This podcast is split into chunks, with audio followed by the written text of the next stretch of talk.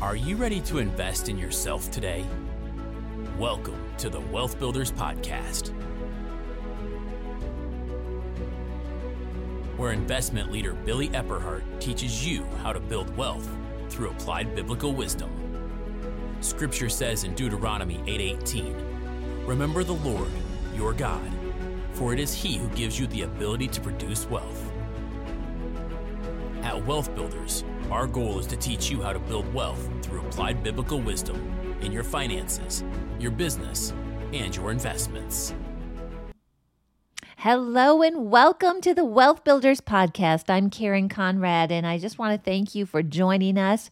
It's really an honor and a privilege for you to spend some time with us. And I'm really encouraged by uh, the feedback that we're getting that this podcast is something that is really helping people and providing you with some information. I know you've just had a few weeks of Billy talking about leadership, which is amazing. And today I'm going to be picking up on part two of Fix and Flips. In the previous podcast, I talked about the pros and cons of fix and flips. And today, I'm going to talk about five practical steps to help you with fix and flips. We just got finished with a great weekend. We had the Wealth Builders Real Estate Workshop in Denver, Colorado. Many of you were probably there. We had so many of you online as well. So thank you for being a part of that and learning about the current market. Fix and flips is there's always an opportunity for it, but in particular, uh, this is actually a time you need to be aware of what the market is doing and uh, be kind of cautious going into fix and flips. And I'll tell you why. It's because when we are in a market that we're in with a potential downturn in values, we make money when we buy, right? Not when we sell. So we need to do our due diligence. And so when we get started with the flip, we don't want to get caught in a downturn where we're expecting to make a certain amount on that flip only to find the values going down uh, below what we expected. And so, with that, we want to be aware of it, not afraid of it, but just make sure that we are looking at multiple exit strategies and that we are really buying right before we venture into a fix and flip. Personally, I love fix and flips because the transformation part is just so fun. And it's one of the ways that according to Deuteronomy 8:18, God gives us the power to create wealth. I believe fix and flips in our real estate portfolio is a very critical part of being able to create that that wealth that God is describing. Also, it's an important part of our strategy to keep the cash flow going. So when we invest in properties, uh, Billy says if, that the rhythm is if you buy two or three buy and holds and do a flip, two or three buy and holds and do a flip. The reason is you can get the cash out uh, that you've invested in. It allows you to grow your portfolio and take that cash and move into a greater position of properties. So, keeping that in mind, I want to go through five steps that will practically help you when analyzing uh, a fix and flip opportunity and really give you a little bit of what I like to call rails to run on to start to pursue this and find that right property. So, number one in the five steps is to research the market. This is the first step towards serious house flipping is to know the market there is a big difference in markets. There are some markets, for example, what we're in down in Florida, it has not slowed down one bit. It's almost gotten tighter. And some of that is because people are locked into low interest rates. Maybe they're a little cautious of what's happening in the market. They're hanging on to their houses. They're not so quick to sell because they have to think about what they're going to buy into or even rental rates going up. It's where are we going to move to? But there are still deals on the market if you study it and know what the potential is also if you uh, maybe drive around a neighborhood and you see a property that looks like maybe the, the yard is not being kept up, uh, something has happened with that property where they are not living there and might be in an opportunity where they want to sell that property to you. And that could be a way for you to find uh, the right property to be able to do a flip on. But when you get a familiarity with the market, which really requires having a great real estate agent unless you are in that market and can learn about it. You want to know what the potential is with that property. So, research the market, find out what is happening in that area, and what exit strategies are available for you. There are three exit strategies that I go over, and this is where we personally only buy properties that it would work in at least two of these three. And I think that's one way to keep you in that safe place if you're looking at doing a flip as well.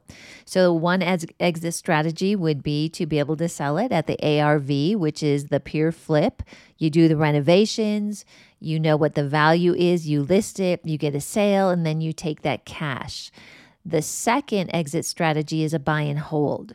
So when you look at that property as a potential flip, also analyze it to see if this is something that if you needed to hang on to it to ride through maybe a little volatility in the values of properties, would it cash flow as a rental?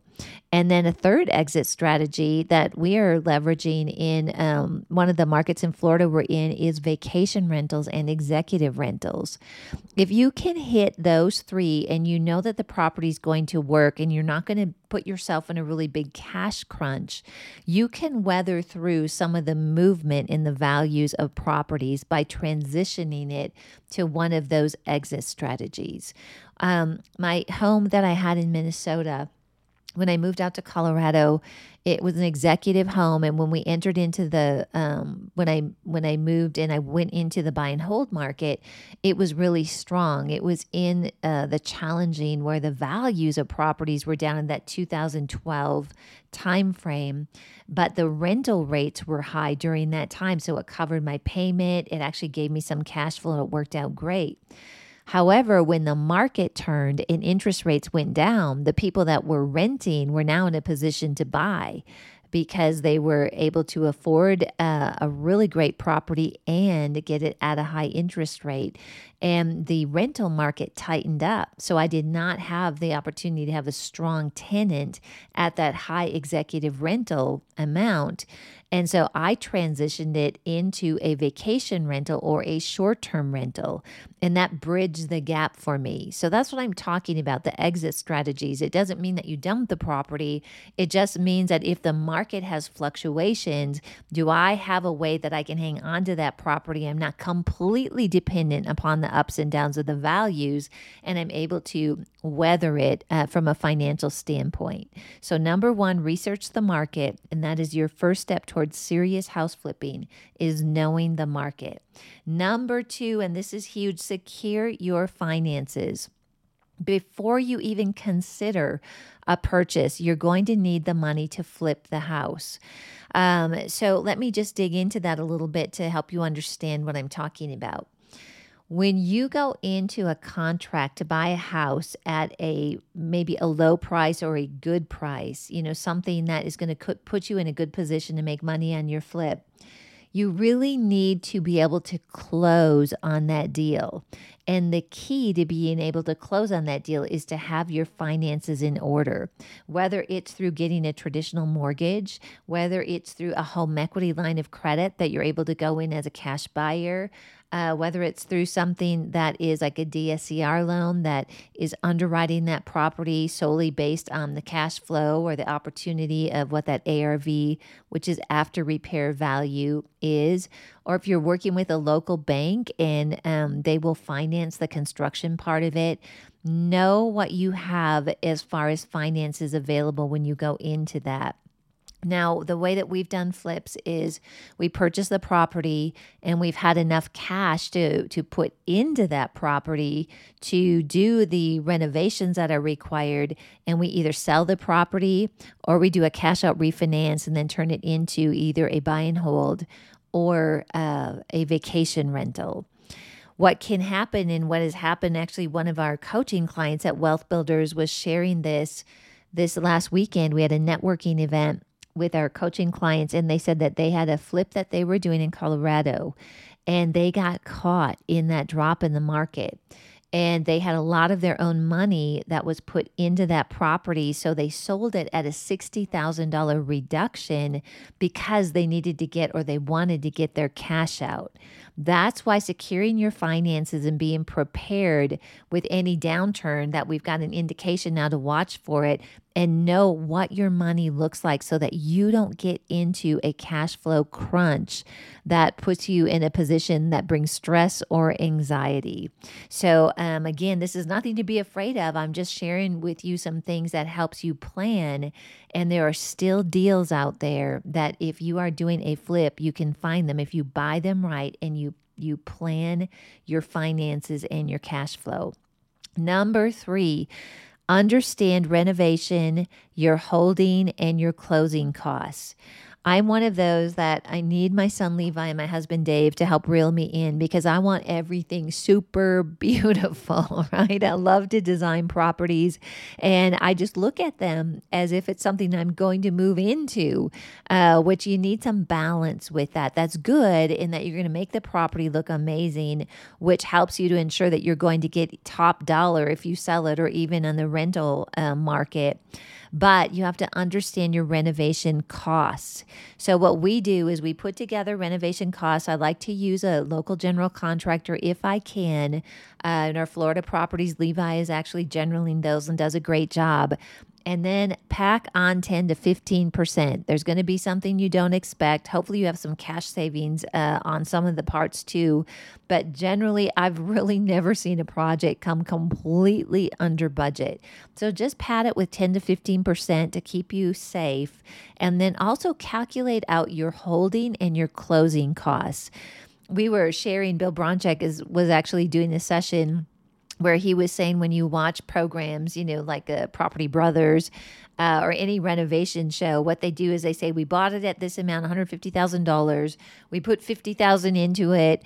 Uh, we sold it for two fifty, and we made fifty thousand dollars. Well, that's not really true because what about the holding costs?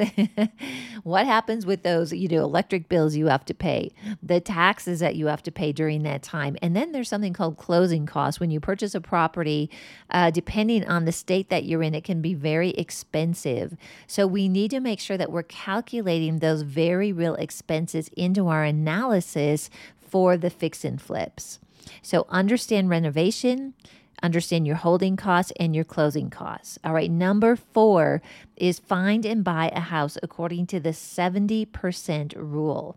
This is very helpful and it's going to keep you disciplined uh, to not, you know, gamble you might say or not roll the dice a bit with a with a project that you're just really passionate about this is what the 70% rule is. The 70% rule says that an investor should aim to pay no more than 70% of a property's after repair value or ARV. This includes the price you pay for the property itself as well as any estimated repair costs. So, after repair value is something that your real estate agent can help you with. You can determine what your house will be worth after the repairs that you're doing. You can also get an appraisal on that and get a very solid ARV.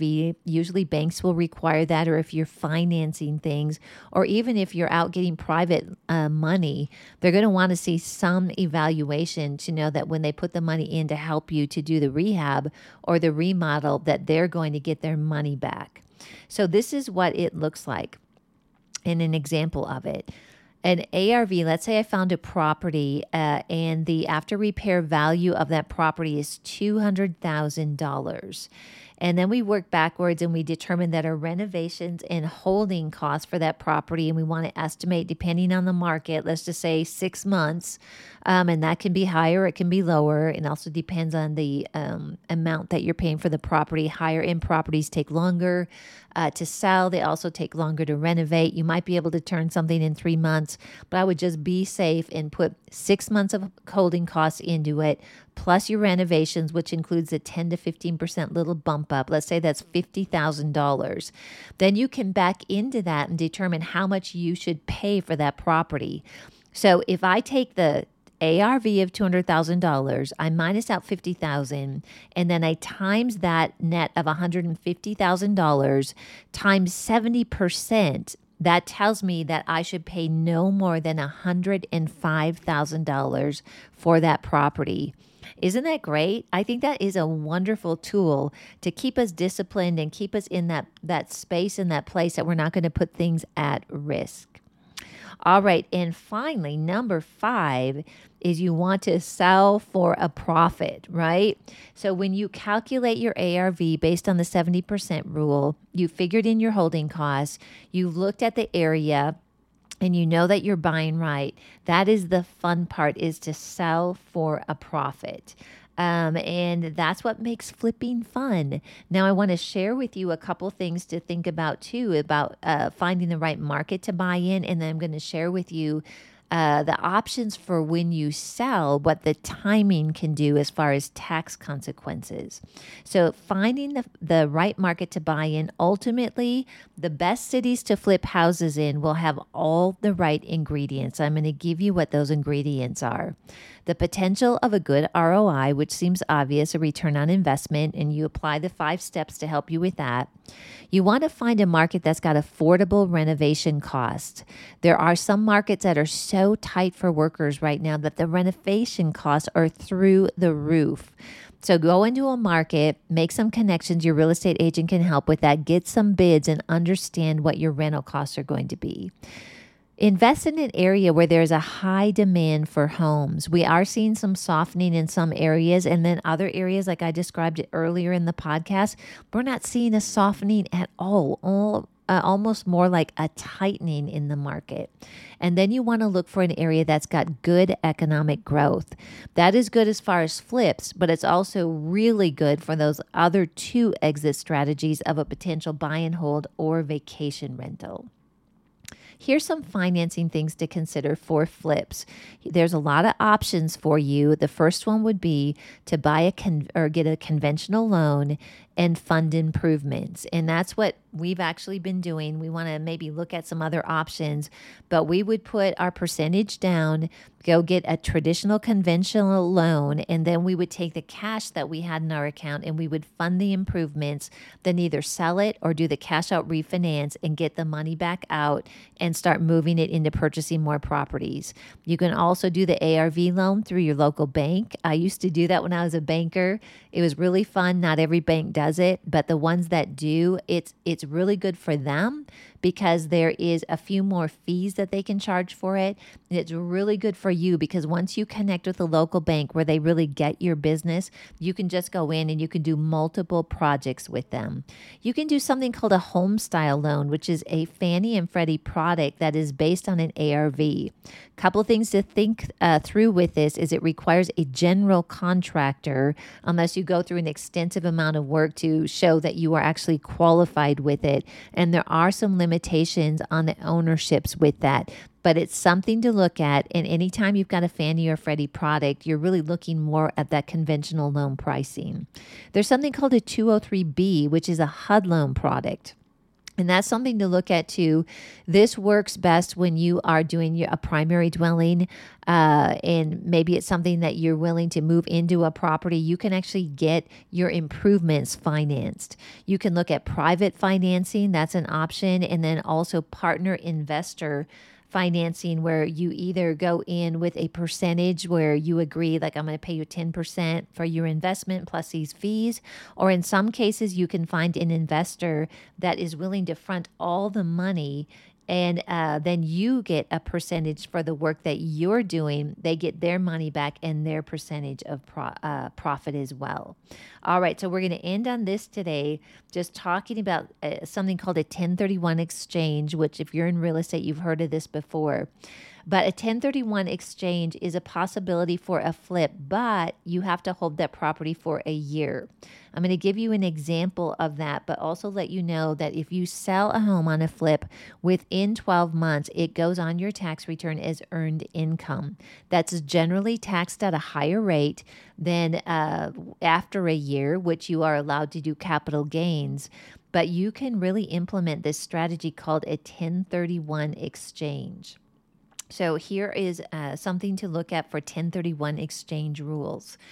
The first one is a like kind exchange. This is one of the guidelines for a 1031. And basically, what this is, is you um, hang on to that property uh, for a period of time through the renovations. You have to hold it for 12 months, and then you are eligible for this.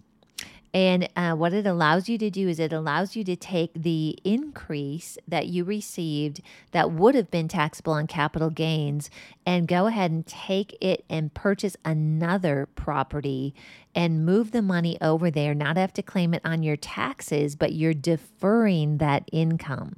So it must be like kind exchange, meaning all property types held for productive use in a trade or business or for investment. So it's just saying that whatever you are selling, you have to do something similar to purchase a new property. There's something called a 45 day rule. You must identify your next property within 45 days of the closing of the previous property. That can be a little stressful for people like, oh my gosh, I have to find a property so fast. But remember, it's identifying the next property. You don't have to close in that period of time. It does require you to have a 180 day closing, which is almost six months. That's a time in which you must close on your acquisition property from the closing of your disposition property, which in this case would be the flip that we've been talking about. There are some escrow restrictions with the 1031 exchange, and you must trade for a property of equal or greater value. Now, if this is of interest to you and you want to learn out more learn more about it, we actually have a complete session on this at Frank Pulley. Just did this last weekend at the real estate workshop. Uh, and really, we talk a lot about many of the concepts that I touched on in here. And I would encourage you that if you're uh, interested in learning more about this, the USB or the digital product from the workshop is available for you at a really great price. It includes over 20 sessions of teaching on real estate and you get all the PowerPoints and supporting templates that we've used throughout the weekend. So, to learn more about that, go to wealthbuilders.org. And on the main page, there's going to be the products that we have for the October 2022 real estate conference. Or if you're listening to this and that time is past, it's maybe been a couple months past that at least, just go to wealthbuilders.org, go to the shop, and then click on real estate products and we've got um, what I just described. We've got We've got a real estate master series where we go into great detail on all these different uh, options for you. So I hope this has been helpful for you as far as fix and flips. Uh, and I just, you know, encourage you to do your research. And if you have in your heart to do fix and flips, just know that there are properties out there when you research the market and you follow the steps that we talked about. There is no reason that you can't successfully do a fix and flip, even in today's market.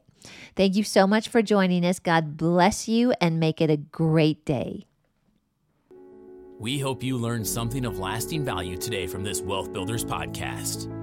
If you'd like any tools, teachings, or resources mentioned in the podcast, you'll find them online at wealthbuilders.org. Wealth Builders exists to teach you how to build wealth through applied biblical wisdom in your finances, your business, and your investments. Wealth Builders is a nonprofit organization. We depend on your donations to keep this podcast running. Please consider donating to us on wealthbuilders.org.